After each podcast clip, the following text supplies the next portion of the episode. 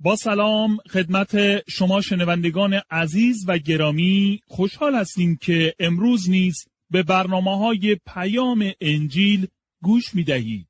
از شما دعوت می کنیم به برنامه مطالعه و بررسی کلام خدا که توسط دکتر جان برنون مگی تهیه شده است توجه کنید. کتاب حزقیال ادامه فصل 25 دوستان عزیز همانطور که قبلا گفتیم از فصل 25 الی فصل 32 به بخش جدیدی در کتاب حزقیال می رسیم که در رابطه با نبوتهای خدا به قومها و ملتهای اطراف سرزمین اسرائیل می باشد. خدا داوری و مجازات این ملتها را نیز اعلام کرده است.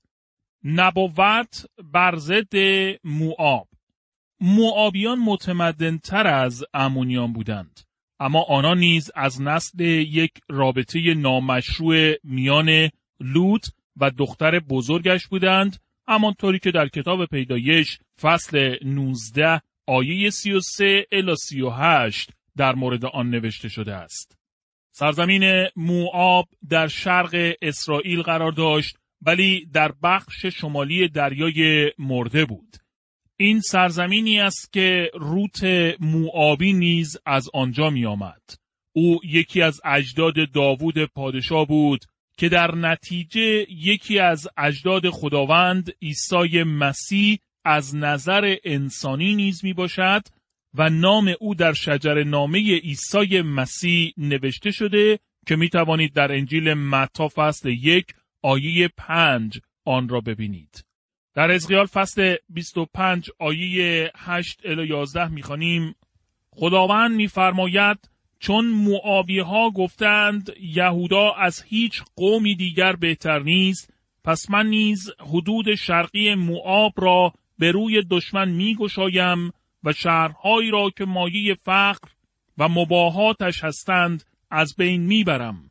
یعنی شهرهای بیت یشیموت بعل معون و قریه تایم را قبایل چادرنشینی که در صحرای شرق موآب ساکنند به داخل امون و موآب خواهم ریخت. در میان قوم ها موآب دیگر یک قوم به حساب نخواهد آمد.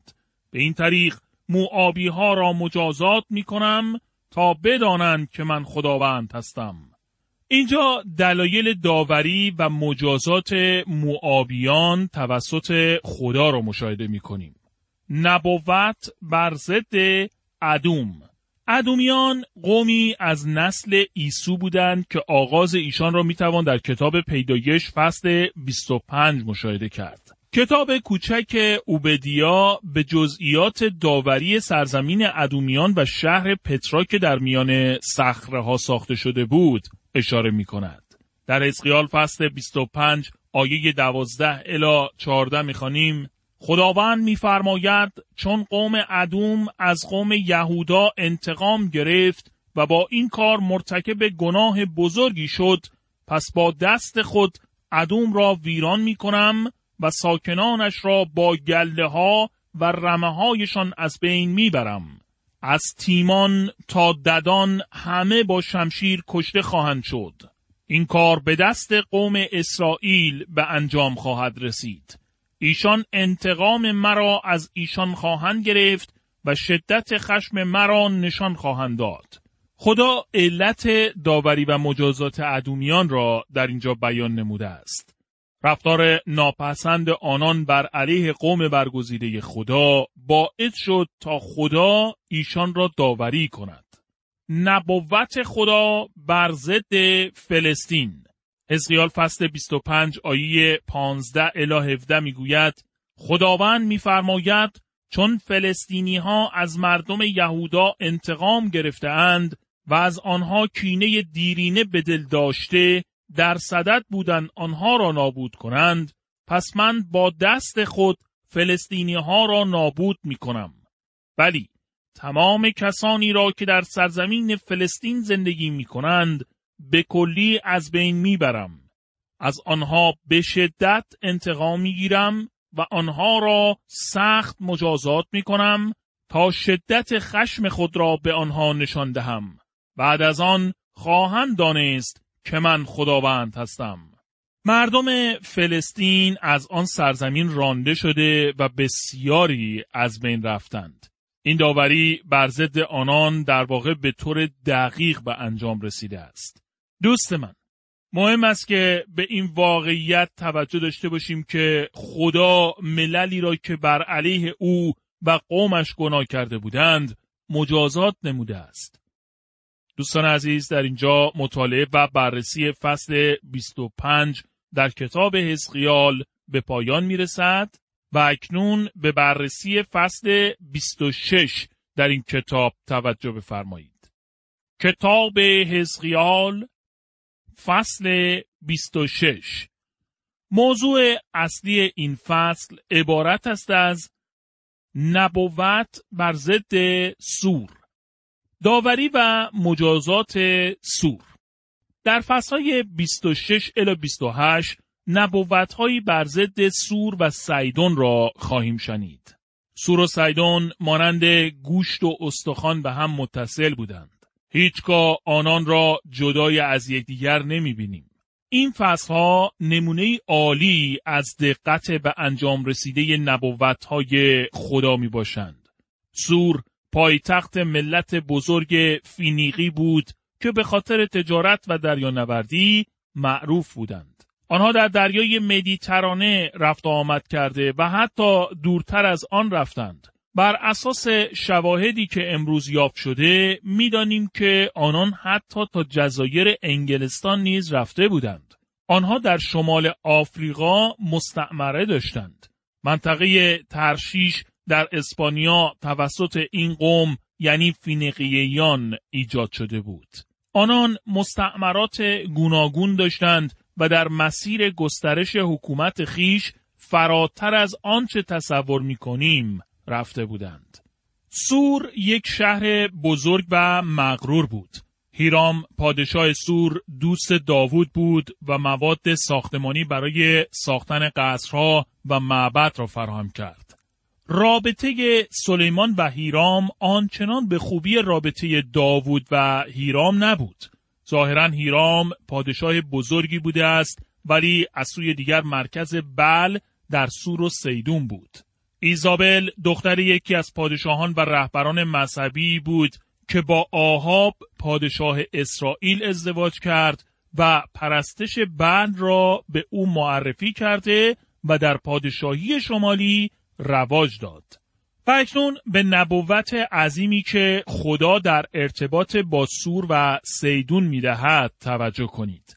در حزقیال فصل 26 آیه یک الا دو می‌خوانیم در یازدهمین سال از تبعید در روز اول ماه این پیام از جانب خداوند به من رسید.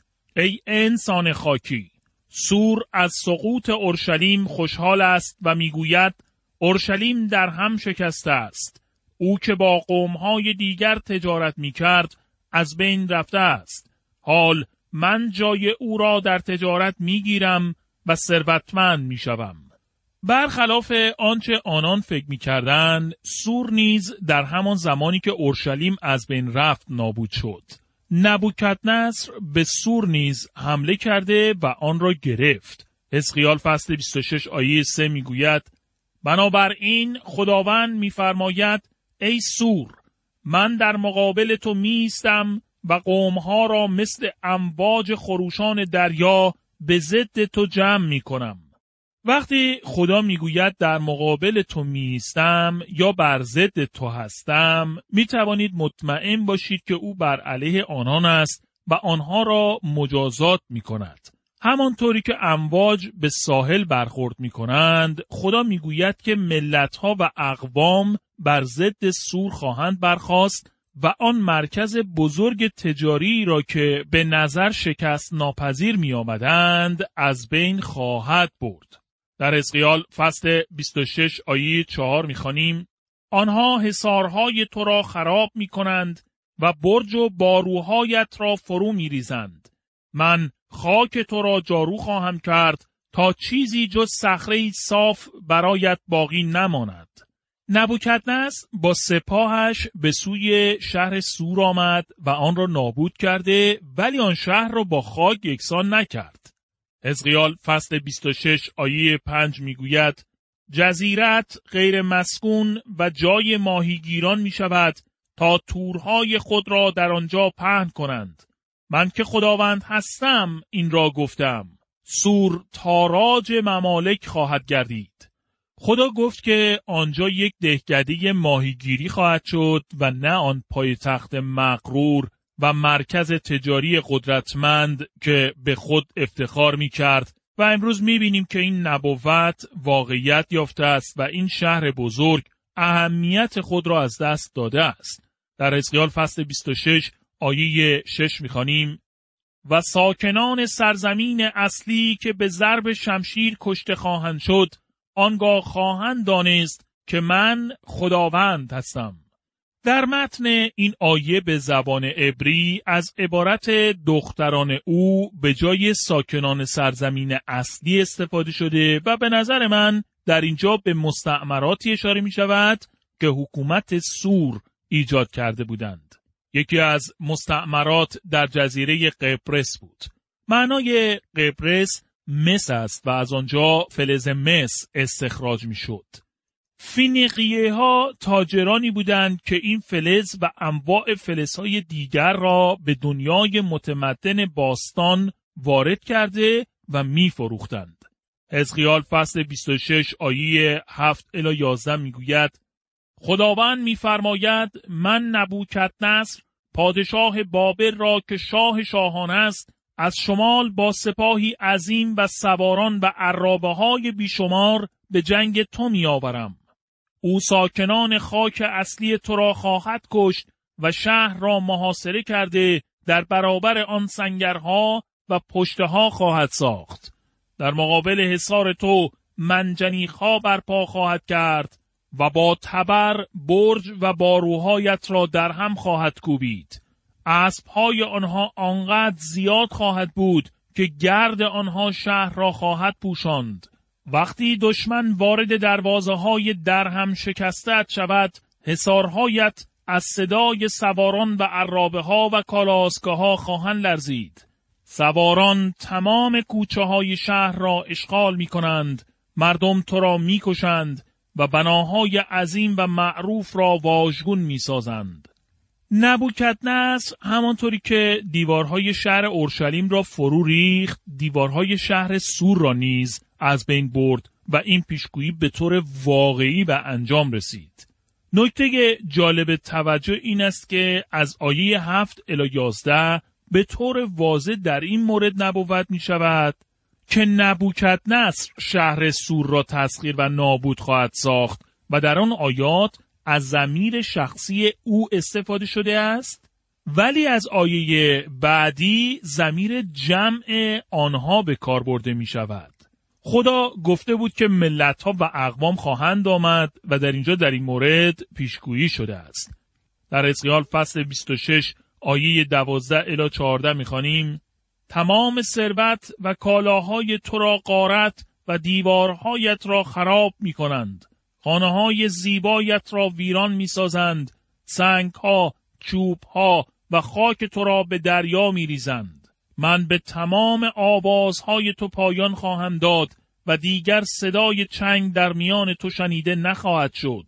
جزیره تو را به صخره صاف تبدیل می کنم و آن مکانی برای ماهیگیران می شود که تورهای خود را در آن بگسترانند. بار دیگر هرگز آباد نخواهی شد زیرا من که خداوند هستم این را گفتم. به انجام رسیدن این نبوت به طور کامل قرنها به طول کشید. به مدت سه قرن شهر سور به طور ویرانه در آن منطقه باقی ماند و باعث شگفتی مردم شد. گرچه نبوکدنس شهر را نابود کرد و نبوت دوم در مورد آن شهر هنوز به انجام نرسیده بود. اما چه کسی خواهد آمد که سنگها و آجرهای شهر را خواهد برداشت و حتی گرد و غبار آن را در دریا خواهد ریخت؟ خب از سرزمین غرب اسکندر بزرگ خواهد آمد که به عنوان بزی که در دریا میآید در نبوت دانیال نبی اعلام شده است. توجه می کنید اهالی سور بعد از بازگشت از اسارت بابل تصمیم گرفتند که شهرشان را بر روی جزیره بنا کنند و دیگر به شهر قدیمی که بر ساحل دریا بود اهمیت ندادند. چون آنان دارای قدرت دریایی بودند و در دریانوردی تجربه داشتند بهتر می توانستند در یک جزیره از خود دفاع کنند. وقتی اسکندر به آن سرزمین رسید ویرانه های شهر قدیمی را دید ولی ساکنین شهر جدید در جزیره زندگی می کردند که برای اسکندر دست یافتن و تسخیر آن سخت بود. او به اندازه کافی وقت داشت و همچنین به اندازه کافی سرباز در خدمت او بودند. بنابراین تصمیم گرفت راهی را از ساحل به سمت جزیره‌ای که اهالی شهر سور در آنجا زندگی می‌کردند بسازد. از کجا باید سنگها، آجرها و مساله ساختمانی را برای ایجاد چنین جاده‌ای به سوی آن جزیره فراهم کند؟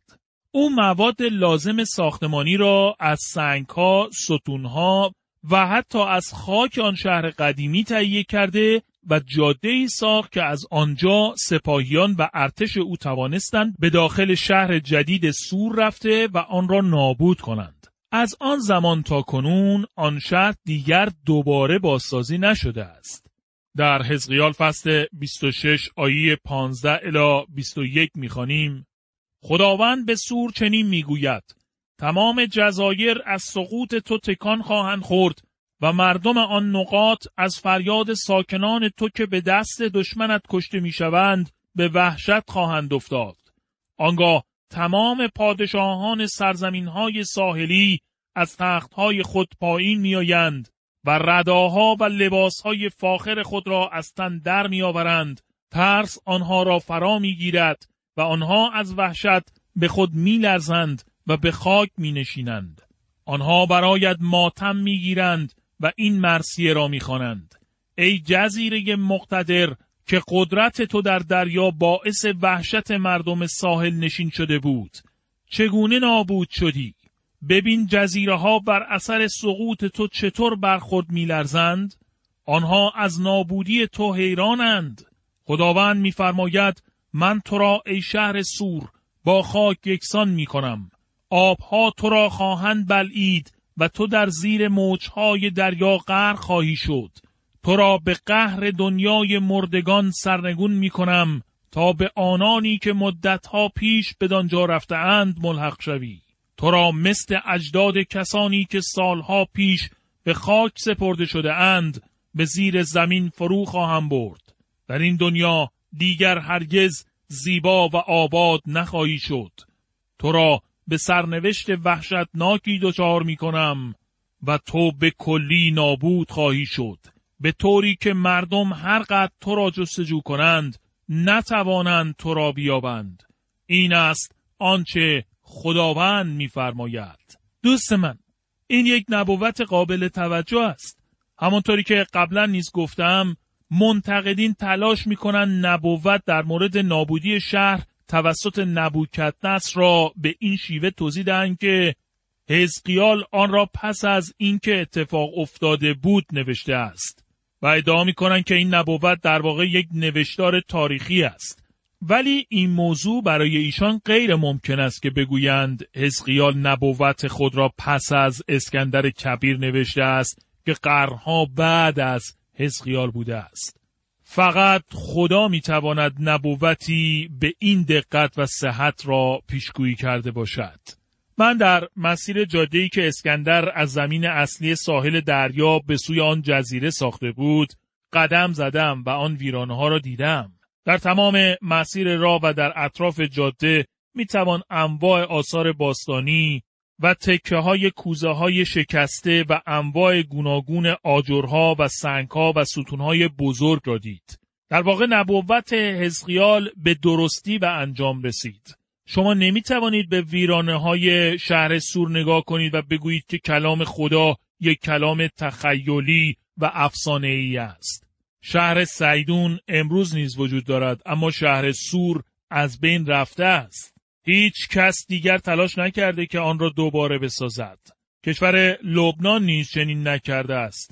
کلام خدا می‌گوید که شهر سور دیگر هرگز دوباره ساخته نخواهد شد. اگر کسی بتواند شهر سور را دوباره بسازد با کلام خدا مخالفت می کند و توصیه می کنم که سرمایه خود را برای این کار تلف نکند. دوستان عزیز در اینجا مطالعه و بررسی فصل 26 در کتاب حزقیال به پایان می رسد و اکنون به بررسی فصل 27 در این کتاب توجه بفرمایید. کتاب حزقیال فصل 27 موضوع اصلی این فصل عبارت است از مرسیه برای سور در فصل قبلی نبوتی در ارتباط با نابودی شهر سور را در میان گذاشتیم و دیدیم که آن نبوت به طور دقیق به انجام رسید. ویرانه های شهر سور امروز شاهدی پایدار درباره درستی و صحت کلام خدا می باشند. این شهر در روزگار حزقیال شهری قابل توجه و بزرگ بود. با اینکه شاید حزقیال خودش هرگز در آنجا نبوده است ولی در این فصل میشنویم که برای این شهر مرسیه نوشته است. او در مورد این واقعیت که این شهر بزرگ سقوط کرده مینالد. شهری عظیم و زیبا بود و نمی‌خواهم ارزش آن را کم کنم. این یک فصل غمانگیز و زیبا است که حزقیال در آن شهر سور پایتخت امپراتوری فینیقی را مانند یک کشتی بزرگ که در هم شکسته و غرق شده تشبیه می کند. فکر می کنم برای قومی دریانورد مثال و نمونه بهتر از این تشبیه وجود نداشته باشد. چه عاملی باعث سقوط و ویرانی شهر سور شد؟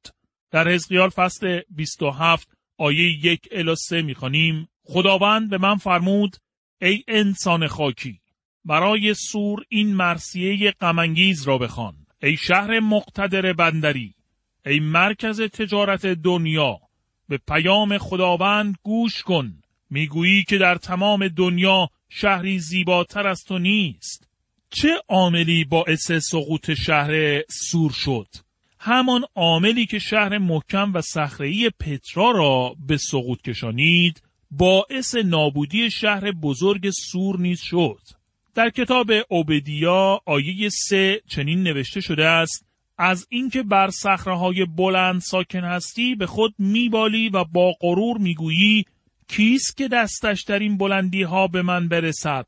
خود را گول نزن. غرور و افتخار خودخواهانه برای رفاه و کامیابی عظمت یا قدرت عاملی است که بسیاری از ملتهای بزرگ دنیا را نابود کرده. و شکوه ایشان را به ویرانهایی تبدیل نموده است.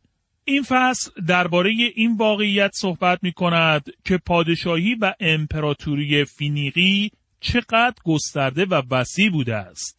با جزیره قبرس شروع می شد که به معنای مس است و یکی از مستعمرات آن بود و ادامه می دهد تا به ترشش می رسد که به معنای سرزمینی برای تجدید نیرو می باشد. ترشش برای فینیقیهی ها مانند یک سرزمین گردش و خوشگذرانی بود. یونس برای رفتن به آنجا بلیتی تهیه کرد ولی هیچگاه به آنجا نرسید و به جای دیدن آنجا در داخل شکم یک ماهی بزرگ به سر برد. شنوندگان عزیز در اینجا وقت برنامه امروز ما به پایان می رسد.